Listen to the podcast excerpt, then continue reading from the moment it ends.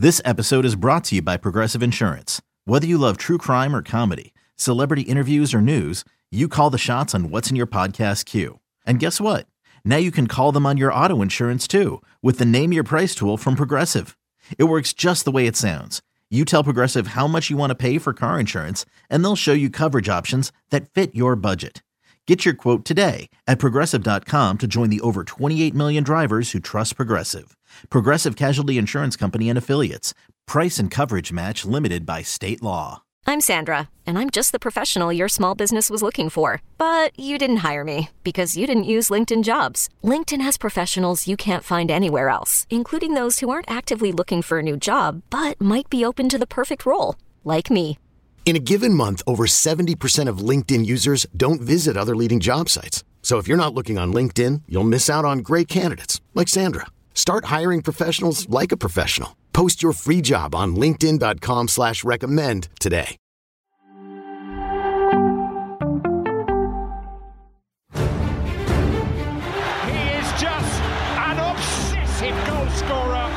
To understand I chose to, to stay in my country because I'm French. And And the Bernabeu blinks it back. I haven't, I haven't got a problem with soccer, to be fair. Football. Into the area to Oh, what a start! All what I can guarantee to you is that they want to keep everything secret.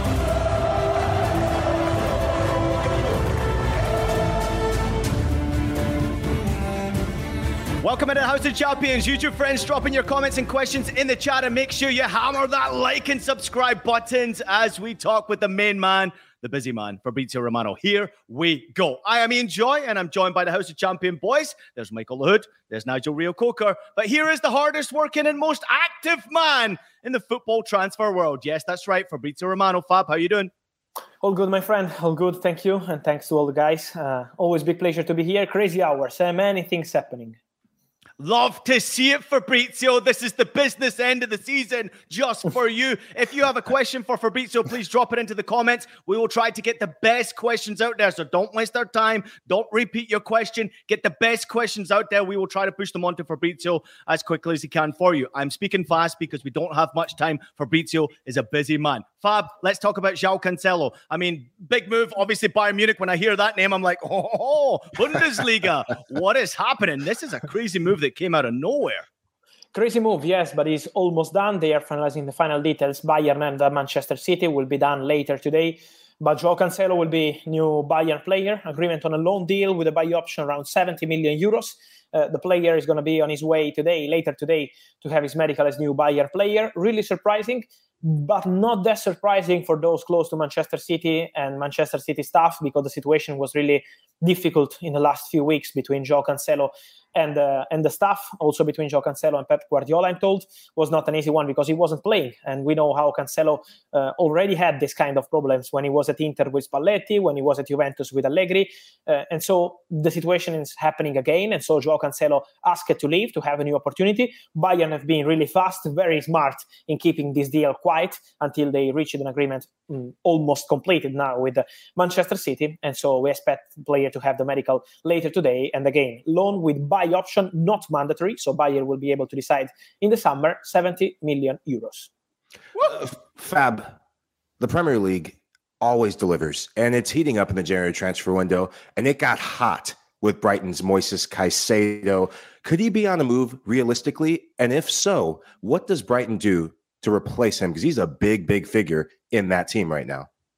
Yes, and of course they have some some names in the list in case the situation will change will change for uh, for Caicedo. For example, Haidara is one of the midfielders they're following in the Bundesliga. They really like him, but is not easy, but I think Brighton are really quiet because they expect Caicedo to stay at the club. This is the expectation around Brighton. They've been really strong on their position. The opening bid from Arsenal was 60 million pounds, but before that, Chelsea offered 10 days ago 55 million pounds, rejected. 60 million pounds hmm. guaranteed, no add-ons included from Arsenal. Opening bid rejected. Yesterday night, second bid from Arsenal was 70 million pounds, add-ons included, almost a club record fee. But Brighton hmm. said no way. They don't want to sell the player. They want to keep Caicedo. Why? Because their strategy is pretty clear. They say maybe we can sell Caicedo now for uh, 70 million euros, uh, sorry, 70 million pounds, I don't include it, but they are convinced that in the summer, many top clubs will be on the market for midfielders. We know about Jude Bellingham, but how many clubs want him? Manchester City, Liverpool, Real Madrid, probably Italian clubs. Many clubs will be on the market for important midfielders, and they feel that Caicedo in the summer could be worth also 100 millions, for example. This is why Brighton at the moment have no intention to sell Caicedo. I'm told that Arsenal are still fighting. Arsenal are still there, still in contact with people close to the player, still thinking of new bids. So Arsenal are still there. They have not left the negotiation. So let's see what happens. But with Brighton, it's really, really tough to negotiate, especially in the final hours of the market. Mm-hmm. Just keeping in flow with that, Fab. If Caicedo does go, what does that mean for Declan Rice in that whole midfield team? Because he's another name that's kind of up for a lot of clubs. Yes, but um, for Declan Rice, it's true that internally they discussed him as an option for the for the summer transfer window, but they never started a concrete negotiation. Arsenal are not speaking to the agents of Declan Rice. Arsenal are not speaking to West Ham at the moment. Of course, it's still January, so uh, they have enough time if they want Declan Rice in the summer. But at the moment, the real priority I see is Caicedo. Now they're really obsessed with Caicedo. They made two bids. They could be uh, again. They could return again with a third bid. They are speaking to the player. The player wants to move, so they're fully focused on Caicedo. Of course, if Caicedo joins, I think it could change the situation for Declan Rice because spending I don't know more than 150 million pounds on midfielders would be something uh, crazy and surprising, but at the moment the full focus is on Caicedo. They are not actively working on Declan Rice. They discuss Declan Rice internally. They appreciate the player, but the player they want to sign now is Moises Caicedo.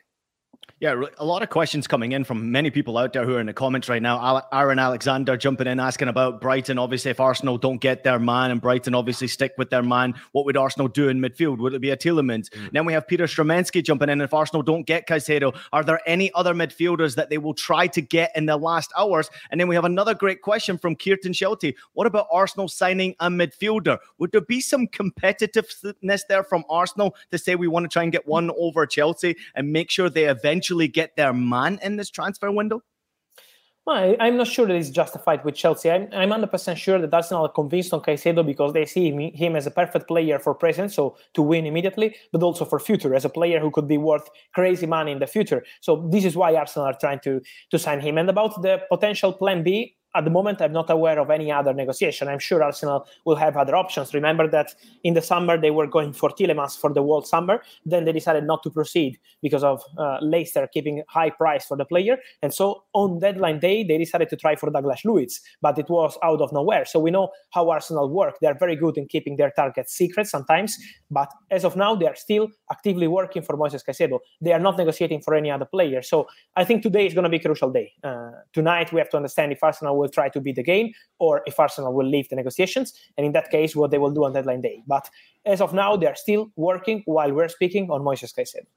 Uh, Arsenal and Chelsea have two of the teams that have dominated this January transfer window in terms of the headlines, the news. They've really, really gone back and forth. And one player that Chelsea seems desperate to get is Enzo Fernandez, World Cup winner with Argentina. I mean, what is the latest, Fab, with this saga? I thought it was done one second. Now, is it back on? Yes, it is. It hmm. is because Chelsea are hardly working on Enzo Fernandez deal. Uh, the whole club is involved. Todd Boehly, Behdad Eghbali, the whole structure of the club. So all the directors, Christopher Vivell, Joe Shields, all the people into the club is actively working uh, to to get this deal done.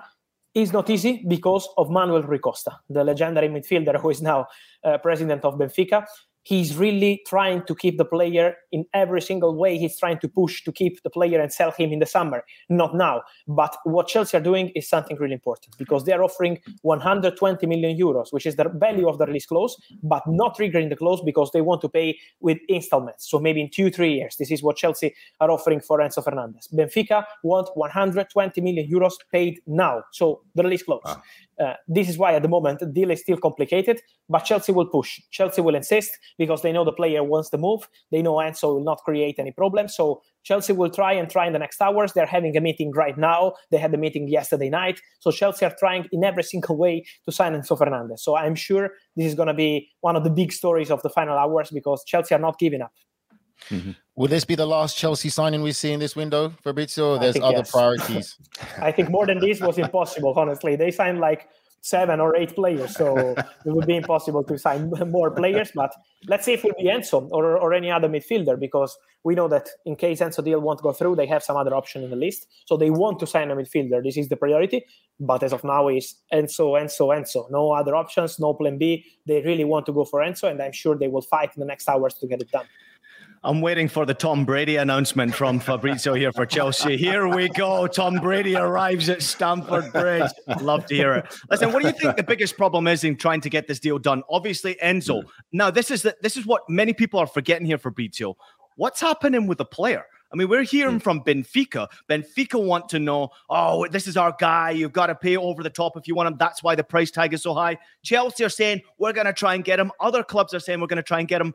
But Enzo is quietly just going about his business right now. We're not hearing much from Enzo Fernandez. What does the player want to do? The player will never be an issue in this deal.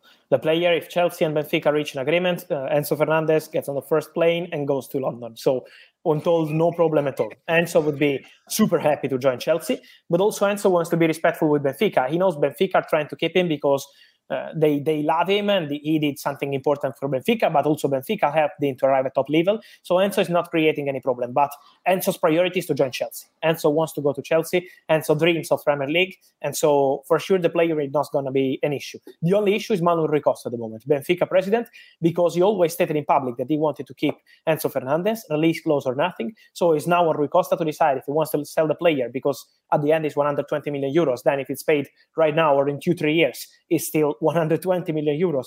Big money for a player. They paid 10 million euros plus 18 tons in the summer, in August, sign Enzo Fernandez from River Plate. And then seven months later, you are selling the player for 120. This is incredible business for Benfica. So this is why it's up to it's up to Rui not to us. Uh, we also know that they are a selling club as well, Benfica. They are a club that like to do great business. And over the years, they have done some incredible deals. So, congratulations to them for having yet again another talent. You're watching House of Champions. It's Ian Joy with Fabrizio Romano. There's Nigel Reo-Coker and Michael Lahoud with you. We know we're having some technical difficulties. Hoping you can enjoy the show right now and listen to the great man Fabrizio as we discuss the transfer market. It is hot right now. We turn our attention to Tottenham Hotspur. We got a question coming in from Pedro Costa. He's asking about Porro, first and foremost, and hmm. also mm. Bellerin. I mean, this is an interesting uh, subject because Pedro Porro deal still doesn't seem to be done yet, but Bellerin's name being thrown in there is very interesting to me crazy story, uh, Pedro Porro. I think this January transfer window was full of crazy stories of hijacks, of problems. Uh, was a really particular window. But uh, what happened? Um, on a Saturday night, there was full agreement between Sporting and Tottenham. The player said goodbye to the fans after the game with Porto, crying. So the message was pretty clear. He was prepared to fly to London and have his medical on Monday morning, so a few hours ago. But then what happened? Yesterday night, Sporting communicated to Tottenham that they were not accepting some of the payment terms details. So they changed the conditions of the deal before signing the contracts. The player was in a shock because he was prepared to fly to London together with his agents and undergo medical tests. So was a really tense morning between uh, Tottenham and Sporting because they were speaking. And I'm told they are still negotiating. So the deal is not off yet. Tottenham are still working to get it done, to get it over the line, and to bring uh, Pedro Porro uh, to London as soon as possible to do his medical tests. So conversations are still ongoing but Sporting changing the conditions of the deal. So let's see what happens now with Tottenham. There are conversations ongoing. The player wants to move. The player is pushing to go to Tottenham. So let's follow this one in the next uh, in the next hours. And Bellerin will go to Sporting in case they will complete the Pedro Porro deal with Tottenham. So Sporting have an agreement close, really close, with Barcelona for uh, Hector Bellerin. Would be a loan move for the Spanish right back but it will only happen if Pedro Porro joins Tottenham. So this is the domino of right backs, and uh, let's see. We've got a question coming in real quickly Fabrizio before I let the guys go here. Uh, Felipe, he's asking if Manchester City could potentially hack this Porro deal because we recognize that now you're seeing fullbacks departing Manchester City. Is there a chance that Porro could end up at City? At the moment, no. At the moment, they are not conversating for for Porro. So I think they're focused on different kind of situation of players, and I would not be surprised if Man City will keep the same squad. Also, they were considering Cancelo a left back more than a right back. I still think he's a right back because officially he's a right back, but Pep was always playing him on the left, so they were considering him as part of the left backs. Uh, and so at the moment they are not working on Porro, but it's true they have this clause, but they already gave the green light to Tottenham. So at the moment the focus is on trying to get the Tottenham deal done. Mm-hmm. Well, Mike, you can do the Leeds one. Oh. do it, you do it. Ah. USA crap. Fab. I've been dying to ask this question Big USMNT fan is here, as you know. So is Nigel Coker, deep down inside. Don't let the English accent fool you, but I got to go. Weston McKennie, dying to know is it done? Can we get a here we go with this Leeds move? And second, what does this mean in terms of Juve and potential more Exodus players leaving out of the club? Yes, I think the deal is done for McKennie. He was having his medical today morning, so now he's going to sign the contract and everything will be announced. But the deal is done. It's 1.2 million euros loan fee and 33 million euros buy option, not mandatory, uh, with some add-ons included. So the total package could be around 40 million euros, from what I'm told, in case they will trigger the option in the summer. The contract of Weston McKennie will be for the next five years, in case he will stay at Leeds on permanent deal in the summer. So everything is ready. They're signing the contracts in the afternoon, and then it will be official. So it's done, and I don't see any other outgoing for Juventus. Honestly, I think Juventus will stay with the same squad. Nothing will happen in the next 24 hours. Uh, let's see, maybe a new a new signing, last minute signing, but nothing is is imminent or close at this stage. And uh, Weston McKennie will probably be the only uh, outgoing they will they will complete. But yes, Leeds can celebrate because the deal is is almost done. It's just about announcing officially on their social media accounts. Fabrizio, I'm getting fed up at talking about Juventus, to be honest with you. It's driving me crazy, all this. I'd like to just see them put good performances out there on the pitch, and they've been really poor the last games watching them. Um, real quickly on Weston McKennie, was there any other teams interested in Weston McKennie before he did decide to go to Leeds?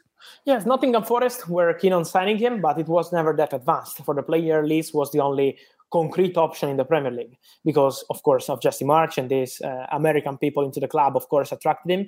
But also the possibility to play the Premier League has always been his priority. So uh, with Nottingham Forest, he had some conversation also with Bournemouth and Aston Villa uh, first weeks of January, but it was nothing concrete. It was just some calls with his agent. Uh, Leeds were really pushing on this one. The president Radrizzani was desperate to get this deal done after they missed out on on Ounahi, the midfielder who's joining Marseille from Angers. So McKennie was the priority, and I think they completed a very good deal because to sign a player like yeah. Weston McKennie with his experience on a loan with buy option, not mandatory, it means that you can decide in the summer, but at least you have this player for six months who's a very good player, uh, who's going to be, I think, really uh, with different mentality. It was not easy times for him at Juventus. It's not easy to be a Juventus player in this moment. So I think mm. now for him to have fresh air and to go to Premier League and to join Leeds is going to be really helpful for uh, for Weston McKennie. Yeah, I agree. A club that was super busy in the summer window and followed a lot of your tweets. Nottingham Forest, very, very active in that window. Looks like they might be active again. Who are some of the players they're going against? Because I'm reading the likes of some big names from the likes of maybe a PSG or some other teams around Europe. Yes, Keylor Navas is one of the players they want. They have an agreement with the player because they're looking for a new goalkeeper.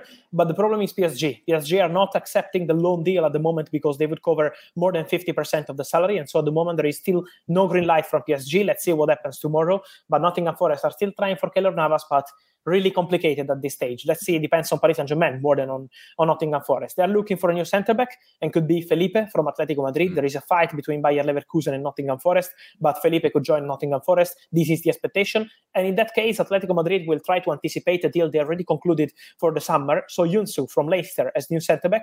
There is an agreement because he's free agent in the summer with Soyuncu to join Atletico Madrid in June. But in case Felipe will go to Nottingham Forest, they will try to anticipate the Soyuncu deal in, uh, in the final hours of the market. And then for Nottingham Forest, keep an eye on Brenner. Uh, mm. there's a Brazilian player who is attracting interest by many European clubs, including Udinese and German clubs, but Nottingham Forest are interested. They're offering a loan with obligation to buy close. And so I think they will be really busy in the final hours of the market couple of quick questions coming in from Newcastle United fans out there. Aaron, he says Newcastle to sign a new midfielder before tomorrow? Question mark. That one goes to you, Fabrizio. There's also another question from Vladimir Angelov. He's asking, "Ciao, fellas. Will Newcastle try and find a new midfielder? It seems like midfield is the area where Newcastle fans want a new addition, and you are very impressed, Fabrizio, with the way Newcastle have gone about their business. But what are you hearing?" Yes, they're looking for a new midfielder because, uh, of course, just to answer again on Nottingham Forest, uh, Shelvey is going to be a new Nottingham Forest player. Mm. Also, I consider this one already done because he had his medical, so everything is already completed. Will be announced soon, but uh, he's joining Forest, and so this is why Newcastle are exploring the market for a new midfielder. They will look for a loan, so for an opportunity. I don't expect any big deal happening for, for Newcastle in that position. And so um, we had many rumors on Sander Berge, but at the moment I'm told he's not that advanced. Uh, they're looking for different options at the moment. And I will keep an eye until the end on Matheus França, this big talent from Flamengo, very good player, uh, very good talent. They offered 20 million euros in a package deal, so including some add-ons. Told it was 16 plus 4, but Flamengo said no, they want 25. Let's see if Newcastle will return with a new bid, but Matheus França is a player they want, they're following, and they're always very good with young talents. Very, very good player. Very good player. Uh, Fabrizio, Barcelona. What's the truth of a, another superstar midfielder that's obviously going a bit quiet at Chelsea? N'Golo Kante? What's the, the links with that? No, nothing concrete at the moment. Uh, I'm told that Kante is negotiating with Chelsea on a new contract. It's something that they are discussing. I think talks will continue in February, March, because of course they, they were busy now with uh, new signings. But Kante, first of all, Kante hopes to be back at the end of February, beginning of March, and this is the first step for him to be fit and to be back on the pitch. So this is the priority. And then they are negotiating on a new deal. So Barca are informed on the situation of Kante, as many other clubs, in case he will be a free agent. But as of now, the priority of the player is to speak to Chelsea and to try to extend the contract. So uh, the situation is really open around Kante, but I would not exclude his contract extension with uh, with Chelsea. A fab last for me. Are there any other news with Barcelona? Because every time I look at La Liga, I look at transfers, I look at business deals, stocks being sold. Heck, they can sell my stocks if they want because they've been that active. But can we get any other updates from them? I'm not sure because of financial fair play. It's not easy for Barcelona to move on the market because of financial fair play in January. In the summer, they will be back, but in January, it's not easy because of the financial fair play. So let's see if Hector Bellerin goes to Sporting. That could be the case for Barca to try to find a last minute opportunity for a new fullback. Otherwise, I would not be surprised if they continue with the same uh, with the same squad because of the financial fair play situation. The legendary Fabrizio Romano, you never disappoint me. Thank you so much for joining us. But before you go, what is the one transfer right now that you're waiting for? The one that you've got your side eye on your phone right now, waiting for it to happen right now. Which one? Enzo Fernandez, honestly. This Enzo is the is the biggest one uh, and is really hot in the last few minutes and hours. There is a meeting ongoing, so I think we will have this Enzo story for the next hours and for the probably for the deadline day everybody out there, make sure you go check out Fabrizio's social media so you can follow all the latest transfer news. When it closes, you will get a here we go. Uh, Fabrizio, we can't thank you enough for everything you're doing. Thank we you. wish you good luck as the, the window closes. And uh, we appreciate you. We'll see you once again as the window closes and we can go through all these crazy transfers. We can't wait to discuss it all with you and how you went about your business. We appreciate you. Thanks a lot. Arrivederci. All right, everybody. We're going to take a quick break. More to come from the boys when we come. Keep those questions coming in. House of Champions We'll be right back after this short break. Okay, picture this. It's Friday afternoon when a thought hits you. I can spend another weekend doing the same old whatever, or I can hop into my all new Hyundai Santa Fe and hit the road. With available HTRAC, all wheel drive, and three row seating, my whole family can head deep into the wild. Conquer the weekend in the all new Hyundai Santa Fe. Visit HyundaiUSA.com or call 562 for more details. Hyundai, there's joy in every journey. Did you know that while over 60% of Americans dream of starting their own business, less than 20% of them take the first step? The reason? Building a business is tough.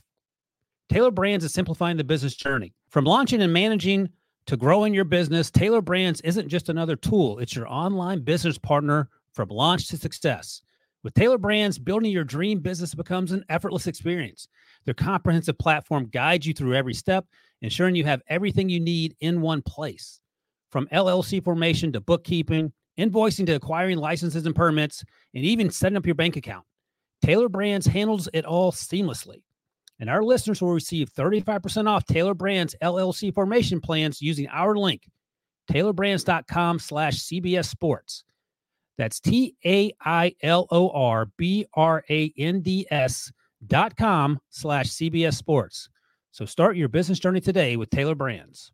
All right. I just want to say stay up to date with every single story and every heart pounding moment from the world of elite soccer with the Golazo Starting 11 newsletter from CBS Sports. It's your ultimate guide to the beautiful game, taking you beyond the pitch and around the globe with expert analysis of everything you need to know in the world of soccer. Sign up today for free at cbssports.com slash Golazo. Once again, it's the Golazo Starting 11 newsletter, and you can sign up for free at cbssports.com slash Golazo. Welcome back, everybody, to the House of Champions. You enjoy Nigel Reo-Coker, Michael Lahoud, and we welcome into the House of Champions. Let's give him the golf clap, James Benge. All right, how are we doing? All right, mate. How's things, mate? How was your weekend? That accent just spoiled the golf. All right, how you doing? No one's ever sounded like that. You thought that was going to be a more sophisticated entrance. Oh, I thought I just walked in. I thought I just walked into a black cab there. Oh, hi, mate. Yeah, yeah, Hi, mate. I How you doing? uh, James, you sat there and you listened to everything that Fabrizio was going through before we get into obviously what's Mm. happening at Manchester City with João Cancelo's move. Um, and I'll discuss a little bit of Bayern Munich. Anything interesting there that piqued your attention? Not really. it's look, you know, I mean, Fab is obviously the master of this, but it is the day before deadline day. Um, I, I'm spending all my time either writing or or looking at my phone.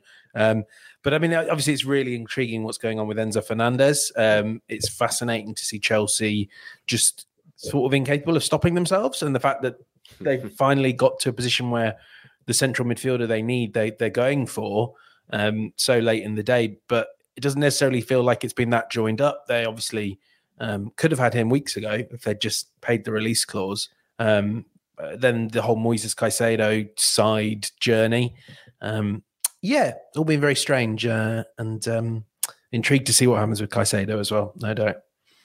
Yeah, I'm I'm going to jump on what James is saying. I think for me, the most interesting thing this whole transfer window has to be the club Chelsea, because when you look at all these signings in your head, whether you're a fan or not, you're looking at how these signings are going to mesh, what this means for for Potter going forward, because he's come out and said that he's not been involved, and it just looks like a bit of a shit show at Chelsea. That's just the reality of it, really and truly. And going for Fernandez, it's it's it's just for me, it's just extraordinary. The amount of money they've spent the players that they've got in, there's no other club to focus on but Chelsea this window. This has been Chelsea's transfer window. On that note, let's turn our attention to Manchester City and what's happening there, Nigel. Uh, this has been a bit crazy. Actually, I find this transfer from João Cancelo to Bayern Munich very interesting. Obviously, very happy as a Bundesliga fan to, to see how they're going here. Um, but João Cancelo, I thought he would have been someone who was very happy at Manchester City. I would have thought that someone who's not frightened to fight for his place in the starting 11. Am I sensing here, Nigel, that there's a bit of an issue with uh, Pep Guardiola and some of his players? Listen, I keep going back to that Tottenham game, and I've told you that Pep Guardiola is someone who keeps his cards close to his chest. He doesn't really let his emotions out that much unless it's certain things he wants you to know. That reaction from a top class manager talking about motivation for the players and the fans tells you a lot because that is the biggest probably outburst I have seen from Pep Guardiola being a manager when it comes to publicly talking about his players because normally he's very quiet. I feel that there's a lot going on behind closed doors. I feel that there's a lot of unhappy players at Manchester City, and especially from that. And let's just say Pep Guardiola's man to man skills aren't the greatest, or they are good for a couple of years until he's not really, you're not in his good books anymore. I'm surprised that João Cancelo doesn't get a lot more playing time. I, I think he's a top class player. I think he's great for any team that takes him because of what he brings, not just in the attacking sense, but defensively, he's good as well. But if you know how to use him and utilize him well, he is very impactful as a player. I just think that there's a lot of cracks happening in Manchester City, in my opinion. I think there will be some questions now about Pep Guardiola staying there long term. I don't feel that he can take them any further. I still don't feel he'll be able to build a squad good enough to win the Champions League. And I think that this is just the first of a few things that's going to happen at Manchester City that's going to surprise us. Uh, Nigel, in the last few seasons, City have done incredible. But in the last few seasons, they've had so many attackers. This year, with the transfers coming in, they are overloaded with defenders. Look at how many center backs they can pick. They have three, four, five, six at a time. Given Who's going to how many start? players? Who, who are their left back options if Oh, when Cancelo goes? Nathan Ak- Nathan Aké's been playing over Joao Cancelo. Nathan Nathan Aké is naturally a center back, but he, he can play both positions. Guardiola has wanted Nathan Aké more than Cancelo. And if you're Joao Cancelo, you're playing out of position. You won him a Premier League title. You were the best left back when you were natural right back last season. So as a player like him, I would feel disgruntled. I would feel betrayed when I'm when I when I did what I did last year, and now I come in this year, and you're p- bringing in the player who wasn't even part of the fold, and now he's your first choice guy. He should have played better. Do, do you think Pep's shedding a tear right now about that? Like Pep's been in this business so long now. He, That's that's the thing, but that's the thing with this. Pep has to be caref- careful. João Cancelo, yes, if you're Pep, Pep has a history of letting players go who are not unha- who are not happy. Gabriel Jesus, not happy, gone. Raheem Sterling, not happy, gone. But if one goes and the next domino of players go who have gotten you the success at City, you have to be careful because I that don't is a know if I core. agree with That's that, a talented Mike. core. I don't know if I agree with that. I think the Hmm. mentality. I mean, it even goes back to your club, Manchester United. Sir Alex Ferguson used to do it great. You know, when when the time was up for a certain player, the, the, he was done with them, and it was next man up mentality. Manchester City, we must not forget, have all the money in the world to be able to buy whoever they want to buy. They have a terrific squad fair. of players. Obviously, it's an interesting question as to who's going to come in and replace him in that position as a as a set player. Um, but you know, I, I think at the end of the day, Pep Guardiola, like the boys are saying here, probably is not losing much sleep over this transfer getting done. I'm a bit disappointed, like Nigel pointed out. I think he's a fantastic player. And when he plays, I'm always on the edge of my seat because he loves to get forward with absolute fluency. And in many ways, James, I think he'll actually be suited into the Bundesliga better than he will be in the Premier League, even though it was great in, the, in City's uh, first team. I mean, it'll certainly be interesting. Uh, my assumption is he comes into Bayern and plays as a sort of natural right back, goes Yes. back to that role, and Alphonso Davies is on the other flank. And it's great, great deal for Bayern. I have my doubts whether they will pay up in the summer to sign him. Uh, It's it'd be a lot of money for a 28 year old when we know they want to sign that big money striker. So I do wonder if if City are basically kicking the can down the road. I mean, look, I don't, I don't really understand this from a Man City perspective unless you feel like what, what we're really talking about here is a club that can't manage Pep. You know, Pep is it- it- his authority is so unquestionable that City, it would appear, are willing to go into you know the decisive period of this season with a repurposed left back, with a repurposed centre back at left back, and his backup, um, the guy's name Sergio Gomez. Yep, it has not looked good enough because, of course, he hasn't. He's a kid. You know, he wasn't the one they wanted to sign. They wanted Cucurella. I'm certain Cucurella would be a lot better for City than he is for Chelsea. And you know, you have to kind of sometimes be willing to ride out the rough. You know, Cancelo might want to leave. Um, Cancelo clearly does want to leave. That's the indications we've got coming out of Manchester that he's pretty keen to move on after a bust up with Guardiola. And Guardiola's view in those cases is always let them go. Well, you let Zinchenko go, not you know, not for a bust up, but because he wanted to move on and find something new. You can't play doing this. You can't. But that's the point, though, James, isn't it? Because he the, the whole Arsenal rant said about oh Arsenal haven't been in the top of the Premier League or won a league title in, in two decades, and then they've got Gabriel Jesus and Zinchenko, who both players left your club, and you're Mhm. praising them of what they've done And- and, how and they know how to they know how to win. of Arsenal. Yeah, and they know how to win. Then you're crying at your club. So why don't you just treat them better? There's there's a fine balance for me. And I think what about James what, and Ian? What's your thoughts on Diaz as well? Because Diaz is another one that hasn't really been getting a tremendous amount of game time at Manchester City. And, and it was interesting to hmm. to see what he said. I will pick up on Diaz, but it was interesting to see what he said about Foden, where he said that Foden was not sufficiently match fit, and he Yeah. wasn't coming back from an injury. You know, there was there was criticism there, and we've seen Foden drop out of of contention a little bit. I mean, the strange thing is this has happened before, and you know, City have kind of ridden it out with Bernardo Silva. I mean, he's the obvious example. He wanted to go, was it the season before last? And they just said, you know, in the end, they they kept him partly against his will. But look how look how effective that was. I mean, Diaz is another. It's hard because like a lot of what City have done with that defense looks really good. Aké was fantastic against Arsenal. Um, John Stones has has take, come on leaps and bounds. Akanji is a good signing. I love Rico Lewis, although he was he is going to get exposed because he's a teenager, and the games where he is tested defensively, he's going to find it hard. But like, you know, that you're robbing yourself of vital depth. You're putting yourself in a, in a real headache mm. when you're going to be competing in four in three competitions, going deep in three competitions. And I think sometimes you've just got to suck it up. Keep someone like Cancelo around, even if he's unhappy, and go. Go at the end of the season. It happens everywhere, but it, but but not in this case. Mm-hmm. I, I think this will be the first of many exits from this city team.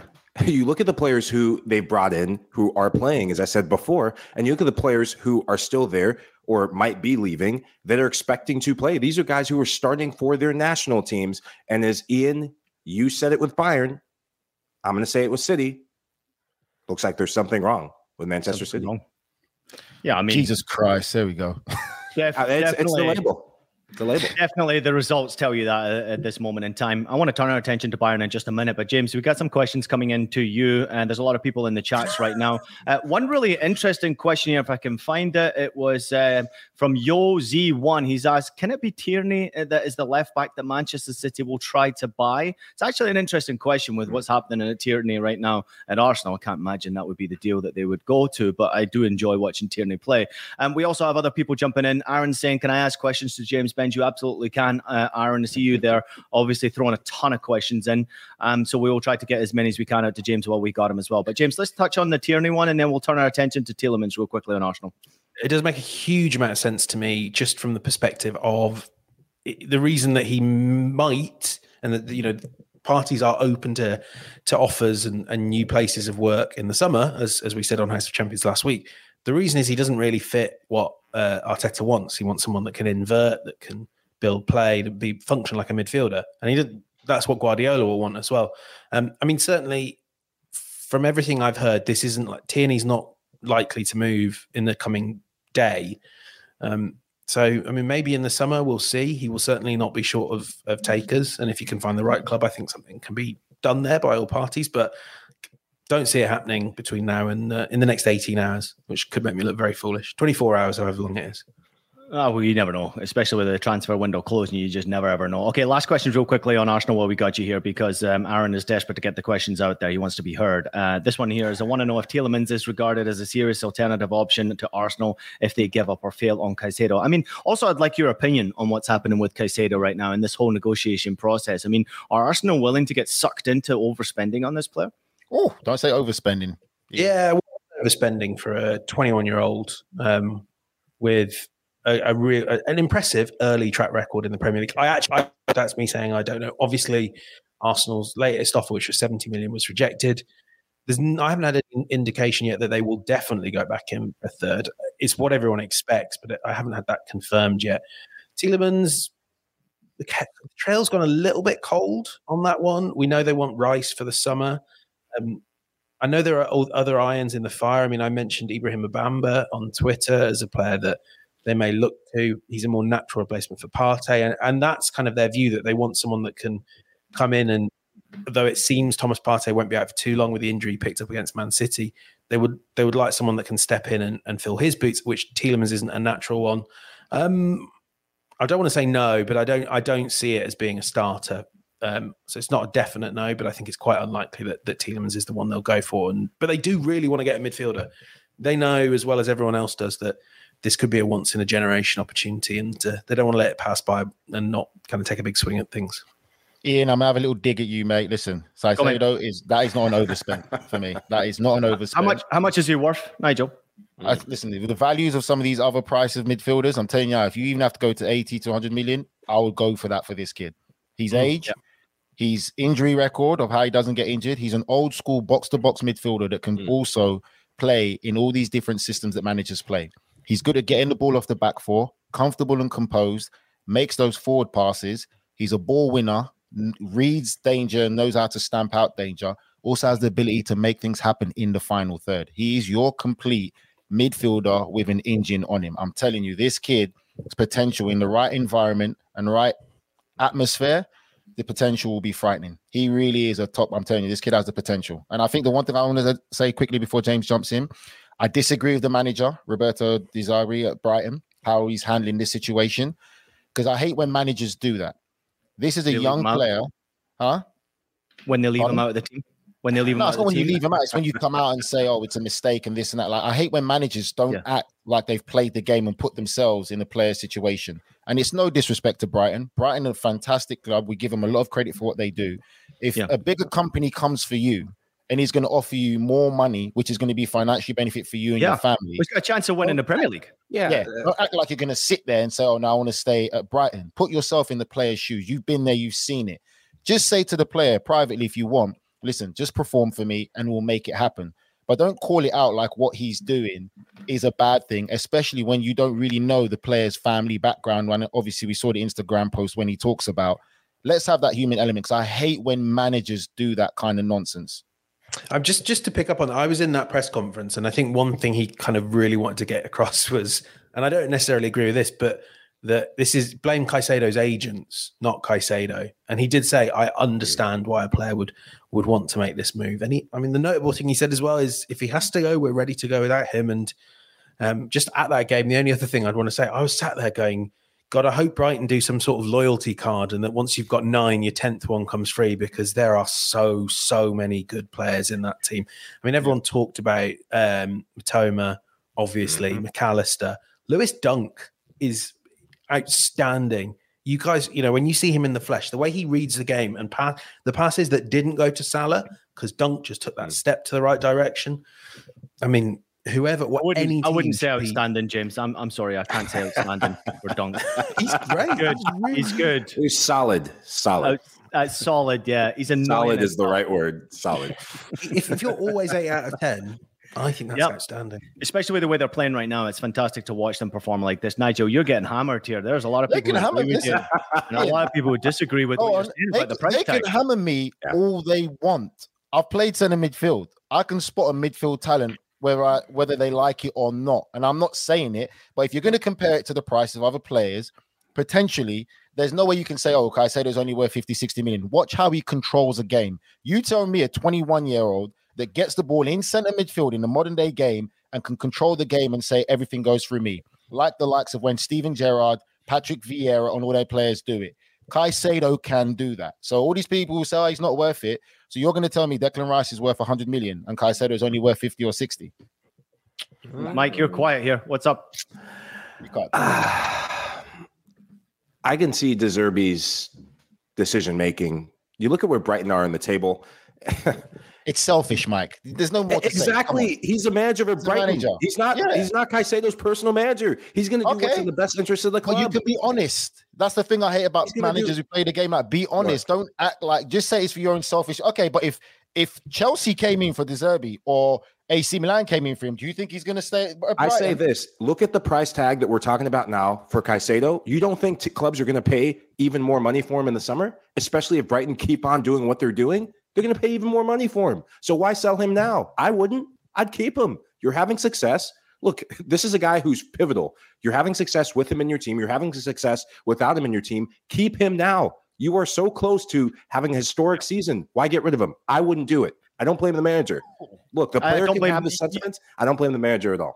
You can't blame the player either, though, Mike, No. because the, the No. player's had an incredible season and obviously he's been playing very well for his young age. And you get an incredible offer that can be life changing money for you and your family, but also you can win a title, which is something that very few players ever get the opportunity to do. And the reason why Nigel knows a midfielder is because he used to get the midfielder next to him to do all the work for him. So you knew you knew the value of those midfielders, you know? Because I, I know people like Nigel, you just like sitting there and be go on, go on, lad.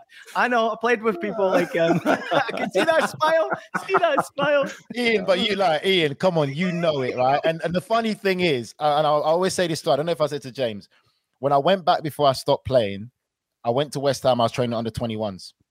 Who was I training with? Declan Deck. Rice.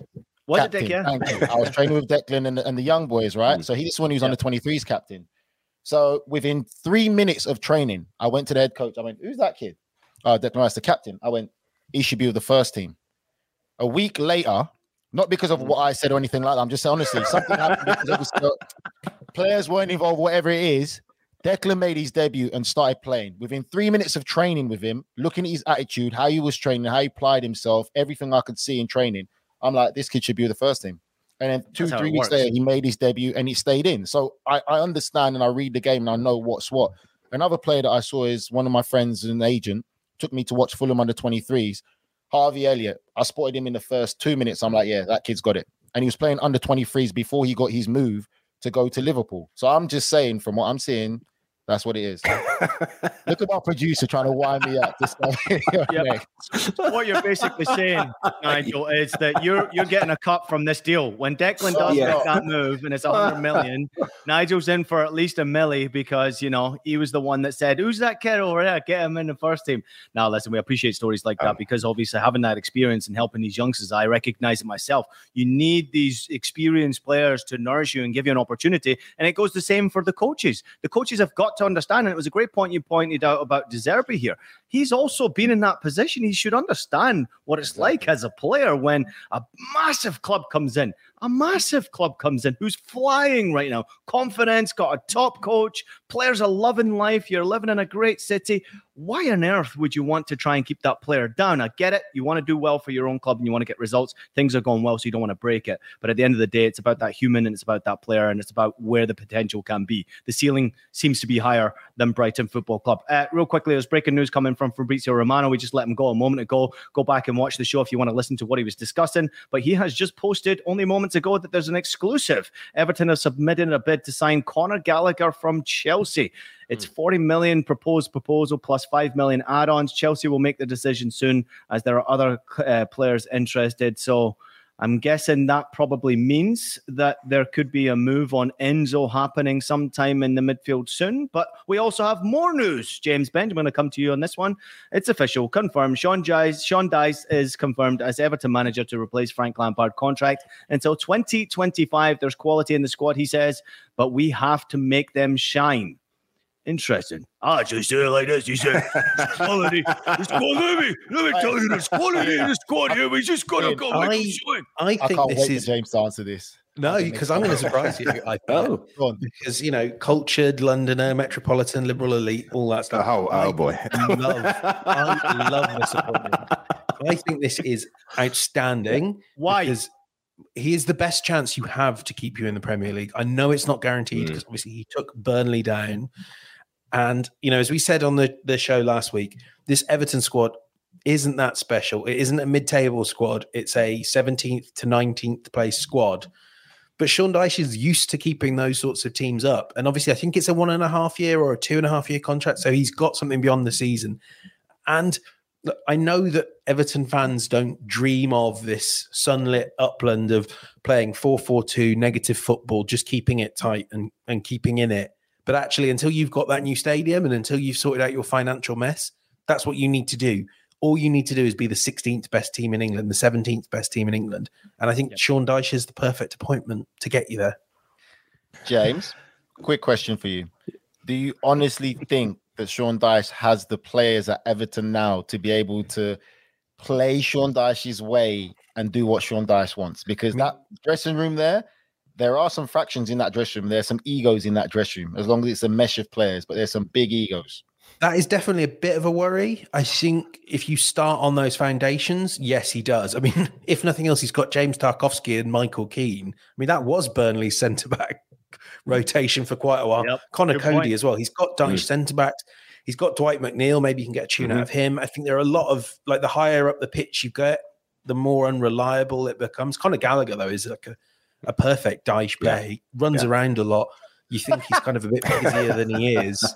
Um, but I mean, you know, if you play a 4 3 3, he did that fantastically for, for Palace. So um, Mm, mm, mm. I don't, I still, I still would stand by what we all said last week that I think they're going down. But I think the best, th- this guy is sort of the best option you have to try and change that. Oh, I, I missed last week. What's the three going down? Sorry, Michael. We I all- wasn't there. all- I wasn't there. Just quick one before we all goes agreed that to they were going to get relegated. To do Yeah, well. yeah, no, yeah. We we we were emphatic about that. I, I like this managerial move. I, I can't wait to go back to a 4-4-2 because we know that's what's happening. Forget the 4-3-3. Forget some of the things that Lampard tried to do. And what this Everton team should do, and they will do under Dyche, is they're going to bypass midfield and lump it forward. Calvert Lewin, hopefully he can hold the ball up like he used to. If he can hold the ball up, they're going to be more difficult to play against. But Everton need to stop leaking goals before they can worry about what's happening offensively. I know they need to get points. I think Sean Dyche, he has proven that with Burnley that he makes his team so diff- difficult to play against. I think he'll do his best to do that with Everton, but it won't change their fate. They're still going down, down, down. Mm-hmm. Ian, question for you. Go. Um, if you were Conor Gallagher, would you go to Everton or would you say, you know what, let me try and see if I can force a move to Crystal Palace again? Where would be the better fit?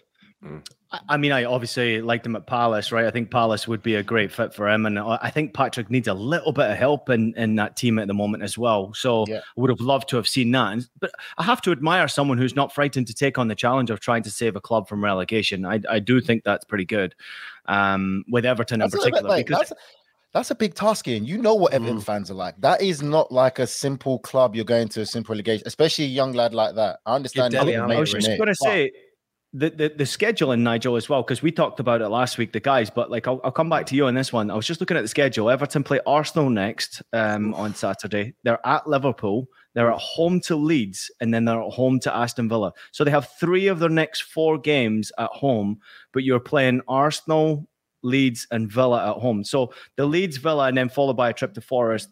I mean, these are massive games coming up. You can't you can't wait three, four games before you start picking up points. You really have to start Yeah. picking up points now. And James, you can follow up Nigel here. Now you're going in with a new boss in charge.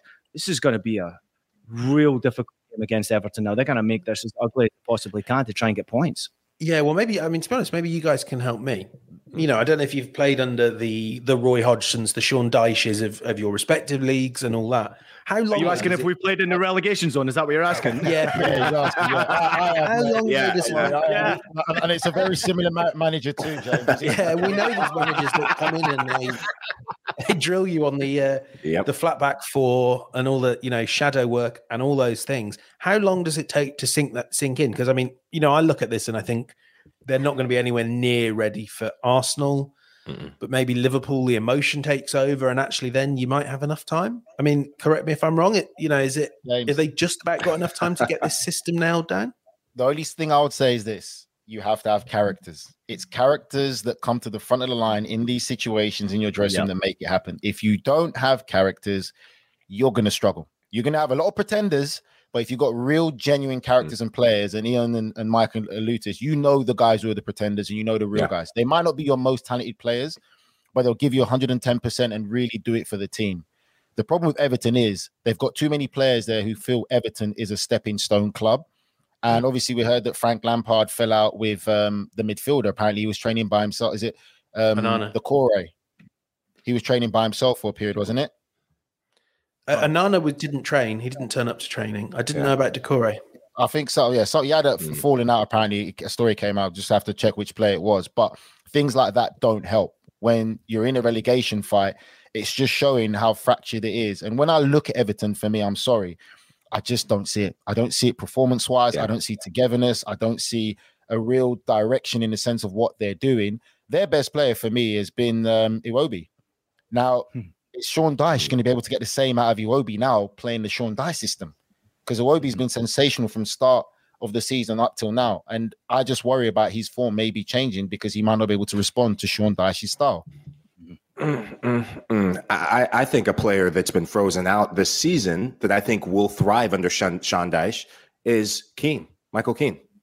He's a guy that I think does much better when he has very simple kind of tactics put in front of him, has a screen of a back or midfield four, and then just get the ball out of your feet and lump it forward. The thing that uh, Everton need to do under Sean Dyche, and I think the thing that they will do is getting their wide players, whether it's Alex Iwobi and Demarai Gray, which I think that will be their two wide players, getting them to and try and win second balls. Do the simple things well when things aren't going your way as a club, and you'll start inching forward, getting back in the positive track. I'm with you, boys. I'm not going to add much more because we're out of time, but I think Everton go down this year. I've got a ton of Everton fans as well who have been clinging on to life for about 30 years, and uh, unfortunately, I think this could be this could be the year where it eventually happens. Uh, sometimes it's amazing to, to me that we just have these conversations, and I forget that a lot of people are tuning in to watch our show, and I see all the comments coming in. and We appreciate you for dropping in your comments, but we do get carried away. We are all very close friends with one another. We all have a lot of respect for one another, but we have a lot of respect for you guys out there as well. And all your comments are seen and heard, and a lot of them we try to share as much as we possibly can, especially when they're criticizing Nigel Reo-Coker. We were going to discuss Bayern Munich, but uh, unfortunately we've run out of time. So there we go, boys. No, no, don't, no, don't you try and end it now. Des can give us two minutes on this. So now Bayern Munich get Cancelo, Ian. Are Bayern going to win the league again? Have you have you have you been watching any of the results or Bayern's performances? Have you seen Have any of them? losing? Have they been They haven't losing? been Like, losing. You act like you act like you've not seen this before from Bayern, and they go on and win the league. Like, have they been losing? Are they going to win the league? Just answer the question, yes or no. I will say this. No, no, listen. I think they do win the league. Yes, it's an obvious answer. But what I will say is that this season, is probably the biggest chance that anyone else will mm-hmm. have a chance to win the league other than Bayern Munich. If Borussia Dortmund can get their stuff together, if Leipzig can get their stuff together, they have a real shot here. And I don't want to say Union Berlin can do it either because it's, I think it's a big ask for a club like that, even though they've been fun to watch the last weeks. But this is their opportunity. Leipzig, inconsistent, but pretty good. They're doing a great job. That's the one team I think can do it. Dortmund, I don't think they have a chance. Far too inconsistent. Even though Rose, uh, Reus has just come back, I think Dortmund are too inconsistent, and their defense is an absolute shambles right now. But the problem I've got with Bayern Munich right now is Nagelsmann's having a problem. The executives are jumping in. There's there's a communication issue right now inside that camp, and they don't have a killer. There's no killer up front there. You- You've got Choupo-Moting, who's been in a, a decent run of form, but I watched him the last two games, and I thought, man, he looks like his age now. He looks like someone who's just a bit part player. He doesn't look like someone who can lead them to the title. I think they need that striker to lead them to the title because without that, you've got problems with Serge Gnabry, who disappeared to Paris for the fashion week. Then you've got problems with obviously Sane keeping him formed. Then you've got Thomas Muller disappointed that sometimes he's not starting in the team. It's a big problem. They've got the best squad. They should win the league. I'm not sure if they win the league or not, but um, yeah, I don't know. Anybody else think that they can not win the league? Anyone else? Mike, thoughts? No? I'll make it very quick. I, I think that, as Nigel said last week, Nigel, I give you credit for this. Very quick for me that Leipzig have the best chance. They they're doing it without their best player right now. I think the likes of an Andre Silva, if he continues to take that responsibility in front of goal, and Szoboszlai, those two players, if they can continue in the form they're on, then Leipzig Leipzig will have their best chance. Yeah, cracking, cracking players. I mean, I just want to see them obviously get themselves into a position where they can compete. I'll, I'll tell you right now. Obviously, we're going to get stuck into it next week because the Champions League is about to return. But Bayern Munich against Paris Saint Germain, with the form that both of those teams are in right now, is going to be a bit of a shit show. We have no idea who's going to win that game. It's going to be Bayern. like it'll be a draw. Bayern. It'll be one-one Bayern. both games. Bayern. Bayern. Bayern. Oof. I'm going back. I'm backing Bayern to win that game. Mm, mm, All right, Different animal in the Champions League, and you bloody know it. Something that's get quite of right here. at Bayern. And last point, Ian. if Everton go down, I believe this is the knowledge. Last, the last knowledge, point. aka Last, Jez. last point. Yes, last, last point. Yes, bugger off. Um, if Everton get relegated, they'll be one of only six teams, is it, James, to have never been relegated from the Premier League. Uh, I think they might be one of only six who have been in The Premier League from start. every season. yeah. Wait a minute. You got Arsenal, United, Spurs, Liverpool, Everton.